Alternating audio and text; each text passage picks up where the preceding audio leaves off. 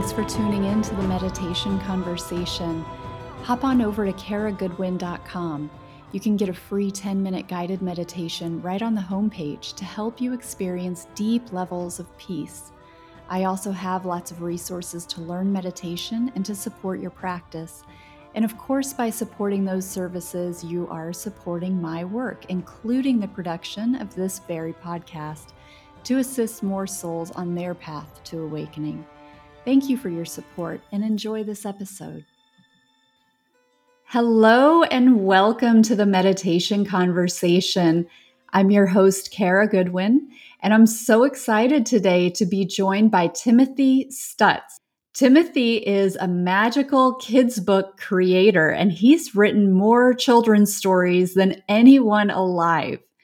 He has over 86 to date, with more coming. He's a certified self esteem coach for children. He's also a master of ancient arts and sacred sciences, including multiple forms of meditation, Qigong, Tai Chi, yoga, Reiki, and quantum energetics which he's been using to help thousands of people to leap over some of life's most difficult challenges to achieve their full potential. And before all of this, he was a certified public accountant, obviously. As most quantum energetic practitioners are. Uh, so, welcome, Timothy. It's such a joy to have you here today. Oh, it's so wonderful to be with you, Kara. So, it's amazing that you've created over 80 children's books. Actually, you're coming up to 90 children's books.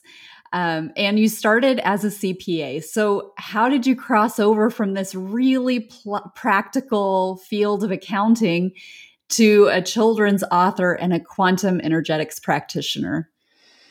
Yes, there were several several steps in between. Um, I, I kind of knew when the CPA gig was was up. Um, I, I really got an internal message that what I was doing, I needed to stop, and then I went back into it because of financial needs, and God showed me very quickly that that wasn't the avenue to take. As within two weeks of being back into that, I had a gun at my chest and what um, being threatened. Yes, I, I had I took a job and literally within two weeks found out that the uh, people that hired me and their accountants and attorneys were in collusion to embezzle about $9 million from people. Oh my goodness. So wow. so anyway, that that kind of gave me the message that I was not for that world anymore. Yeah. And at the time I had also started to meditate. And meditation also led me into Reiki. And so that that was my transition. Okay. And and when about in your life was this? Like how long were you an accountant before you started to transition? Oh, about 5 to 6 years in various aspects of it. Okay. And I, I discovered Reiki literally because I was taking classes from this amazing psychologist that also tuned into our inner self. And he brought me a flyer one class and said, You might like to take this class from this nurse. And she was teaching hands on healing. And she had discovered herself that when she was working with her patients, her patients seemed to get better than the other nurses because she did laying on of hands also which is something that nurses i mean that's the history of nursing is laying on of hands. Wow so I, I took a class from her and she showed us various things. One was a technique to put your hands on people's heads and clear up headaches and it worked. And that's the only thing i really used from her class. And at one point I had a dream one night and I was standing next to this being and we were watching somebody lay on a massage table and there were a couple of people around the table. And this being standing next to me says, You know how to do a healing with your hands that's not widely known right now.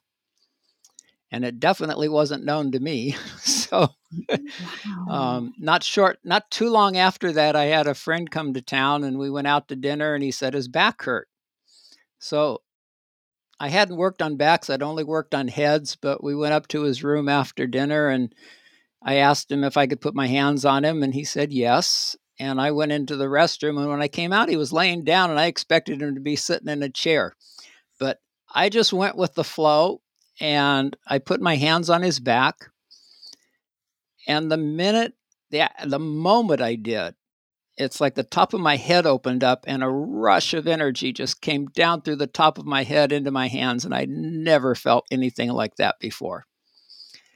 And so then I remembered that dream. And in the dream, I was shown that one person was holding the feet of the person on the table. So just because I saw it in the dream, I went down and held his feet.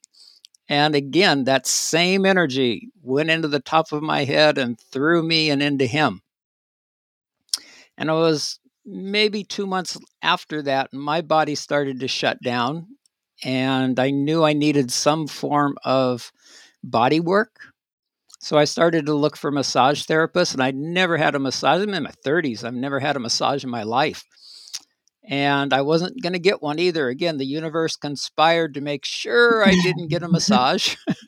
oh, wow. Okay. Hmm. but I had breakfast every every once a week with a bunch of guys and we had breakfast one morning and one of my friends said that his wife took a reiki class and I asked him what that was, and he said, I don't know, but it felt really good. And, and she happened to be my yoga instructor. So I called her up and asked her what Reiki was, and she said she'd give me a demonstration and and she did and it was the most I'd been meditating for a couple of years at that time and it was the most profound deep experience that I'd had of just feeling totally blissful and content. And first thing out of my mouth when I got off the table was, I want to die like this.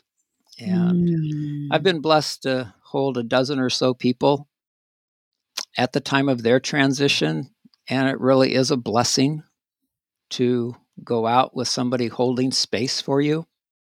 Mm. So that's kind of how I transitioned into the world of energy healing and then again just because of a dream and certain things that happened to me physically i discovered tai chi and multiple forms of qigong and somewhere in there i woke up one morning and first thing out of my mouth when i looked at my partner was if hershey's can make kisses i can make chocolate french kisses.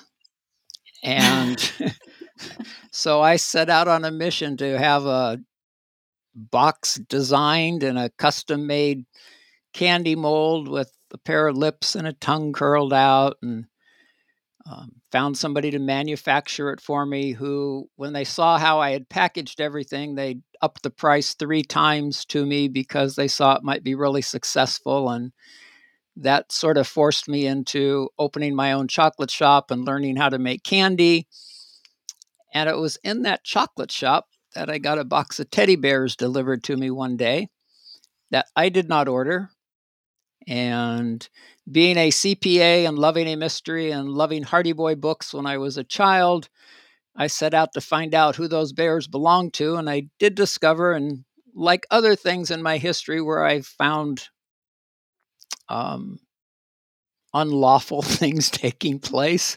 Um, found out those bears had been smuggled into the country. And anyway, the people, the rightful owners, left the bears with me. And I carried one of them in my car as a passenger. And after about two weeks of carrying this bear, I picked it up at a stoplight and said, Who are you? And this little bear said, I'm Poet Bear, which made perfect sense to me because I wrote love poetry, I wrote philosophical poetry about things that were happening um, in modern day times. And so I packaged that little bear with the little book of my poetry. And the day I got it together, set it on the countertop in the candy store to sell, my mom looked at it and said, Well, you blew it. That should have been a children's book. And I said, Yes, mom, but I don't write for children. That's all love poetry. That's all philosophy. so, anyway, somehow what she said planted a seed. And six months later, I found myself literally just writing a children's story that came out of the blue. No kidding. And then after that, they they literally just kept coming. So, uh, what sort of what sort of time period are we in? You mentioned you're in your 30s, so at this time.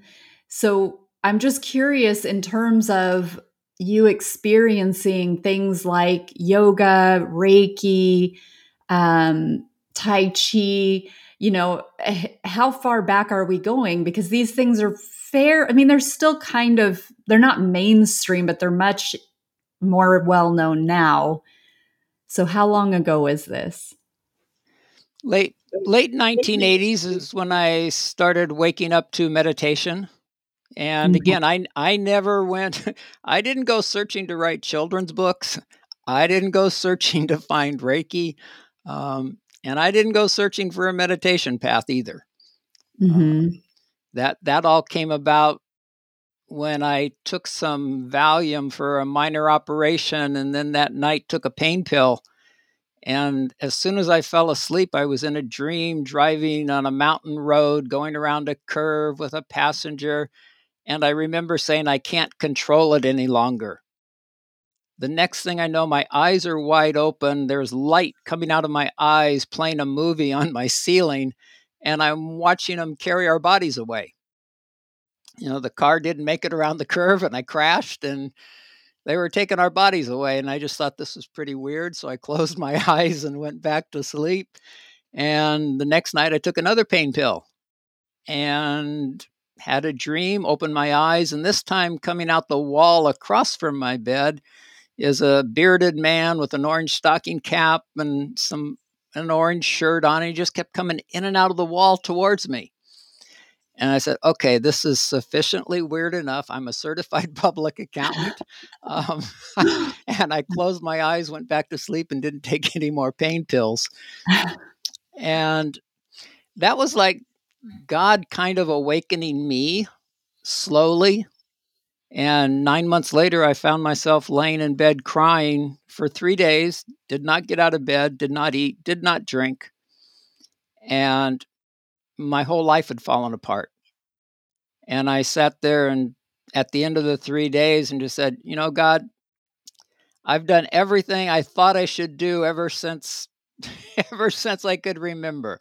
I got good grades. I graduated in the top of my class. I got a great job out into the world. I'm married. I have a child. had a child, and I've been praying. Now I lay me down to sleep ever since my mother taught me. And if you exist, I need to find you. And shortly after that, I got up out of bed, looked at a very skinny body in the mirror, and felt Christ behind me saying, I will remake your body in my image. And after that, I called up a friend in Hawaii who, the last year when I finished auditing her company, she said, If you ever need a couch to crash on, give me a call. And I needed a couch to crash on. So I called her up and she said, Well, I don't have a couch anymore. I bought a house, so you can have your own room. And when I arrived, she gave me a book by Dick Sutphen, Past Lives, Future Loves. And I had never heard about past lives in my life. And she said, Why don't you read this while I'm at work tomorrow? And I started reading it and I just started crying. And what I was reading was triggering memories, things that my daughter had tried to tell me. You know, she was born in 1977 and brought some amazing experiences into my life and started me questioning things. And how old was she when she started telling you things like this? Um, before she was born. I mean, literally, we, we picked out the first name Melanie, and I immediately went to look up what Melanie meant and saw that the root was darkness. And, you know, it sounded like a beautiful name. It's like, darkness? What the heck? yeah. And I, I just immediately said to myself, you know, no child of mine is going to have the first name of darkness without having light behind it. So picked the middle name Dawn for light. And darkness followed by light is also the meaning of guru, darkness following, followed by light. So she, she was teaching me unbeknownst to me before she was born. And the moment they separated her from her mom in the hospital, she there there was this red orange golden glow just emitting from her entire body and flowing up in a tunnel out the ceiling and I'd never seen anything like that before. Wow. And I said something far more profound than the birth of my daughter's taking place. And and she and she has been my teacher ever since in in many ways. Um, I, I remember when she was about two and a half she was in the back seat of the car and we were going somewhere and she started to describe where we were going. And i'm sitting there driving the car saying this is not possible. She's never been there. So i just started searching searching my memory banks and realized that the only time she had been there was when she was in the womb and she mm. was describing it perfectly so that got me questioning you know when are we conscious when when do we start to know? Hmm. Um, yeah, that, that that was the start. That was the start of it, and it continued on afterwards.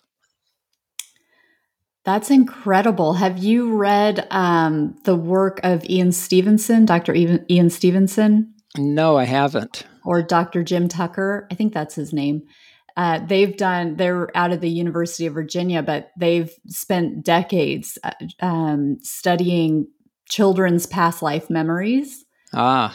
And a lot of it is kind of in the, you know, more Asian subcontinent sort of territory where this is more accepted culturally. There are some stories from the West, but, you know, much of it is coming more from like India, Thailand, Sri Lanka, that kind of area. Um, but some really, really incredible accounts. I think you'd really enjoy diving into their work. It's very because they have a very scientific approach as well. So mm-hmm. they're very into the scientific method and trying to kind of tease out like, you know, how could this be? Is there any other explanation? Um, and sometimes they, you know, find some something it could be this link you know but the most logical explanation is that they're tapping into something outside of their physical being. But yeah, that's do, remarkable. Do re- in in in reading their works, do you remember them correlating anything with the birthing practices of those children in the eastern countries versus those in the western countries? No, I haven't. I I don't remember any any tie uh, to that.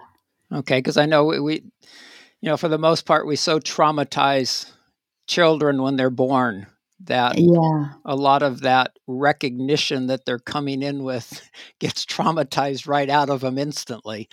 So yeah. I was just wondering if they had looked at that aspect of it.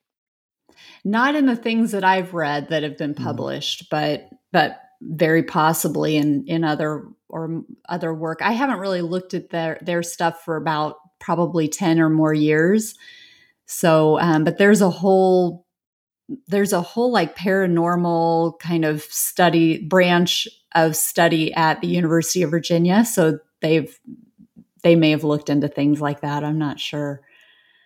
But that's really fascinating. So all of that with your daughter was happening it sounds like maybe pre-awakening even De- definitely pre-awakening all all of that was before i ever started meditating okay that's phenomenal. I mean, you really seem to be part of what I might I'm I'm listening to Dolores Cannon book right now. I don't know if you've tapped into her at all. She's done a lot of quantum hypnosis and she talks about different waves of volunteers who have come here to assist humanity and the planet mm. and you very much sound like a first wave, you know, like helping to uh kind of set the platform for because you know more and more it's like more and more and more people can relate to what you're talking about but you are really quite a pioneer considering the time that all of this was happening. I'm sure, I'm guessing it was kind of difficult to find a community or people who understood what was happening to you.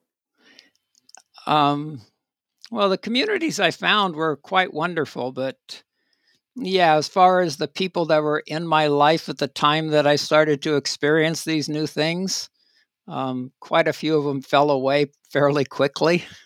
Yeah. and I, my brother gave me the greatest compliment one day. He said, you know, after I was meditating for about six years, he said, you know what? I still don't believe in a thing you're doing, but you sure have become a much nicer person. I love it. I love that uh. transformation. You know, and the val the it's interesting the validation we get from people who are not in the same place that we're at, you know, who are much more mainstream and um, there's a different perspective that has a lot of value too. Yes. So let's uh, let's talk about the power of children's books in terms of children and parents. So, um, what I know you mentioned the origin of your children's books, but what power have you found in in this type of medium in helping children and parents? Well, one of the things that I discovered was that our ability as humans to create internal images is one of the highest achievements we have. And our ability to create those images and our imagination is really the foundation on which our lives are built. So, ch- children that have more creativity, more imagination, they resort to violence less, they succeed more. And Albert Einstein, somebody once asked Albert Einstein, there was a mom whose child wanted to be a scientist. So she said, you know, what, what should I do to help him? Mm-hmm. And Albert Einstein said, read him fairy tales. If you want him to be brilliant, read him fairy tales. If you want him to be more brilliant, tell him even more fairy tales. And mm. brilliance has nothing to do with what we choose to do. Brilliance is whether we're a brilliant athlete, a brilliant musician, or whatever. And what one of the things fairy tales do is they stimulate those internal images. And when I discovered that, I decided that the majority of my books would not have illustrations on the inside, that they would have beautiful outer covers, but I wanted the children to create their own internal images without seeing what an adult had determined should be on a page. Mm-hmm. Um, and that also allows an interaction with the parents because the parents can ask the children, What are you seeing? What do these words mean? And so instead of just reading a story from cover to cover and looking at the pretty pictures, you can actually create dialogues and take your time going through the stories and stim and you know create a bonding between the reader and the listener that is much stronger than if you're just looking at pictures and reading. That's fascinating because it it brings to mind the fact that uh, the movie recreations of books are so often disappointing. You know, where you you read the book first and then you watch the movie, and it's it's good, you know, it might be good, but it's like uh-huh. it never is, it never seems to be quite as good as reading it. And I wonder how much of that is just because of the limitations of the physical versus your imagination, which can go, you know, in a in a lot more direction than once right, it's kind I, of grounded into that physical. Yeah, as you're saying that, I I don't think our I don't think our brains, our minds are built to handle the fast, rapid input of movies. So as we're listening to a story, you know, it gives our brains and our minds a chance to imagine. But mm-hmm. when we're exposed to a movie, everything's happening so fast and you just have to keep up with what's there. There's really mm-hmm. no time to create on yourself other than to get stimulated emotionally. Yeah. Yeah. So true. Um, the, it also brings to mind the role of the imagination outside of books. Like, for example, in meditation, you know, it's one of the things that I often um, encourage my students is to use your imagination because so often when we're meditating, things may float in and then we we shut it down because it's like oh I, that must be my imagination or you know i'm losing focus and i'm you know whatever it is but we kind of try to fit what's happening in meditation inside the box of what our physical reality is. And we reject a lot of things that come through as imagination and then we're saying like imagination is bad. You know i want to have a real experience in my meditation. But those lines are so blurred. You know our imagination is this gateway that helps us to have these more expansive experiences. So um, i don't know if that triggers anything for you but the role of the imagination is is really powerful in a lot of aspects of our lives. Yeah it's like when um in those deeper states of meditation, we can plant seeds mm-hmm. and see things that we don't normally see with our conscious minds. So, you know, it is a matter of learning to be aware of what might be coming in that really is guided versus what our own subconscious may be creating. Mm-hmm. But Yes, I, I mean, I, I get so many, without asking, I get so much information in meditation. Yeah. And, and I don't ask. I do not use my meditation periods to ask for anything. I mm. literally mm. just use them to connect with God and to enjoy. In fact, this morning, it's so funny. I've, I've been meditating every day for over 40 years. And for 15 of those years, I meditated four hours a day. Wow. And I still get these aha moments. And so when I'm meditating today, it just, all I can say is it feels so delicious. It's like the most delicious experience running through my body. And I realized that I stopped appreciating it. You know, mm. it's like mm. it's become common to me. Yeah. And so then I just started said, "Oh wow." it's like I'm going to really move into these feelings, you know. It's like, yeah, they're wonderful, but I'm going to really appreciate that they're so wonderful. Yeah. And then they just heightened even more. Mm. So even after 40 some years of meditation, it's like it's wonderful to get these aha moments. And it's like, wow, it's just appreciating what I'm experiencing instead of looking at it as, oh, well, this is just normal. And yeah, like you mentioned earlier, it's like I'm kind of like waiting for the next big explosion. yeah.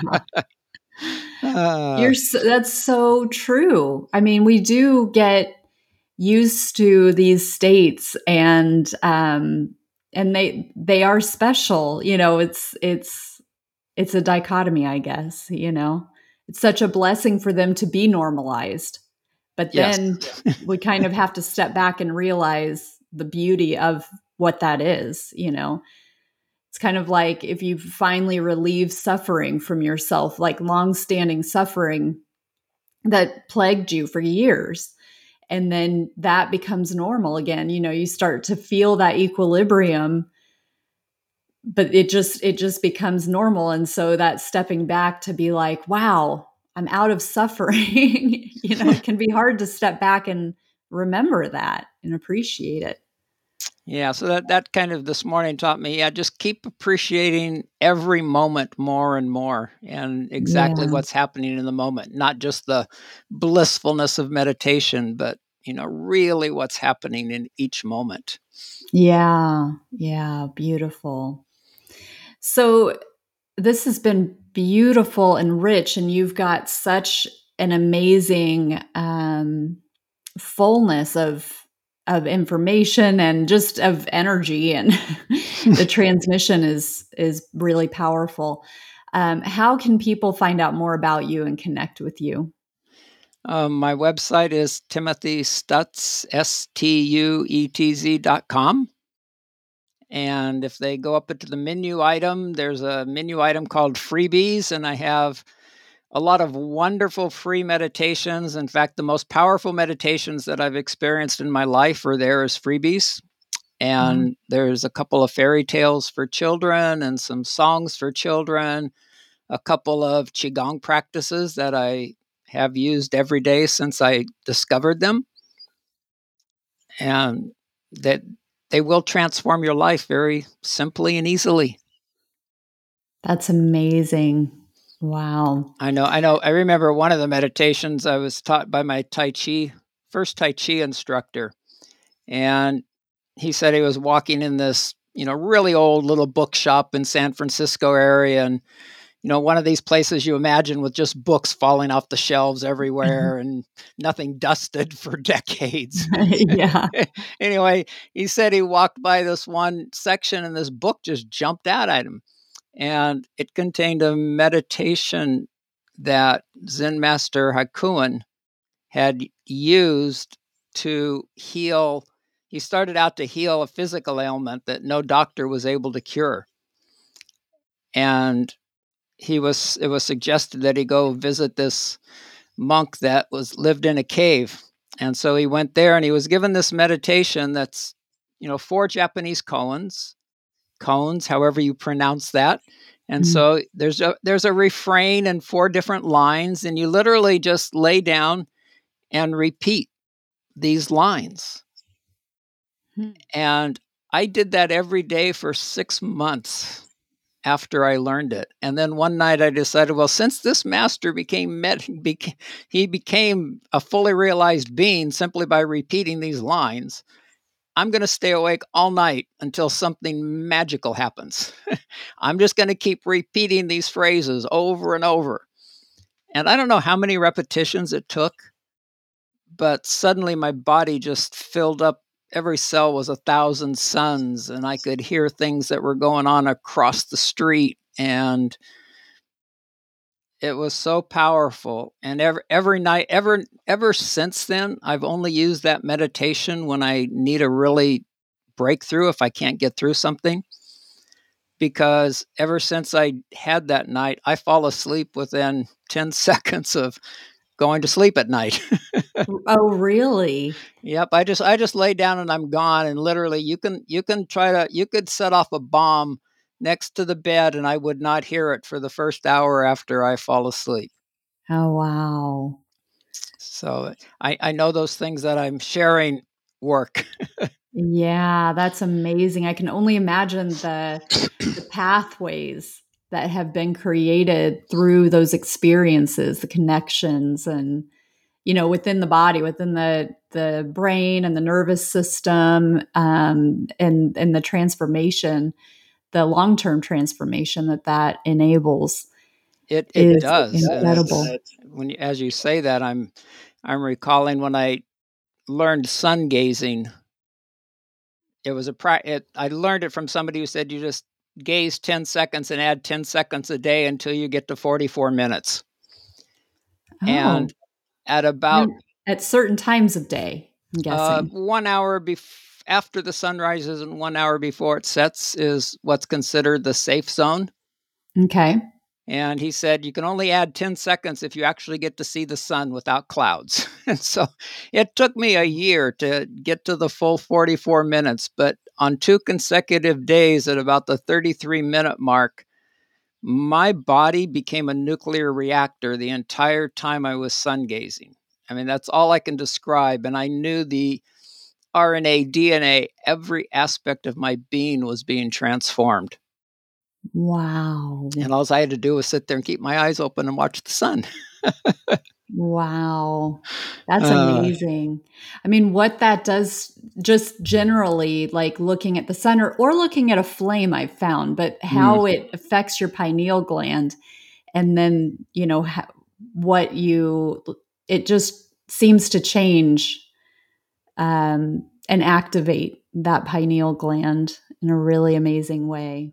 It does. I mean, I know you had a, a, a stronger experience even than that, but um, that's incredible. Oh wow. no, I've I've I've candle I've flamed gaze, candle gaze many times in meditation, and it is just very, very magical. There's there yeah. is something about the power of a flame, and I, yeah. I was actually at the time right after I became a Reiki master, I was contemplating what the difference between Reiki initiations were and the initiations that enlightened beings gave their students, and happened to be at a meditation retreat shortly after that and was in a temple and I went in to meditate and there's a statue of Murti of Bhagwan Nityananda, which is a Siddha Yoga path. And when I went in, I was the only person in there meditating. And it was late afternoon, and at five o'clock every night they have a program. So I had been meditating for a couple of hours, and then I hear in my inner voice, when you open your eyes, there'll be somebody bowing before me and there'll be people sitting on both sides of you. I mean, I was so deep in meditation, I had no idea the time had flown. So I opened my eyes, and yeah, the room was full. There was somebody bowing before this statue. And a flame went from his heart into their heart and then went into every heart around the room. Wow. And as it did this, I, I heard every human heart is a flame of love burning to go home to God. Siddha Yoga fans the flame, Reiki fans the flame, etc., etc.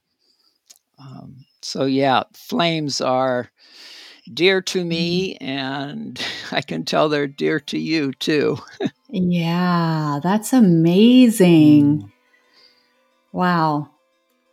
Well, Thank you so much. This has been just really, really powerful. I mean, the, the words that you've said have been really powerful, but just in between the words and and behind the words and through the mm. words, it's you know uh, so much, so much more than what you're saying. Um, you really have a true gift of transmitting uh, that that really strong vibration through your mm. communication. So so thank you so much. It's been really an honor and a joy to have you here today. I really appreciate it. Oh, thank you for recognizing that and thank you for sharing that and it's my pleasure to be with you and may everyone just do one thing, just keep meditating.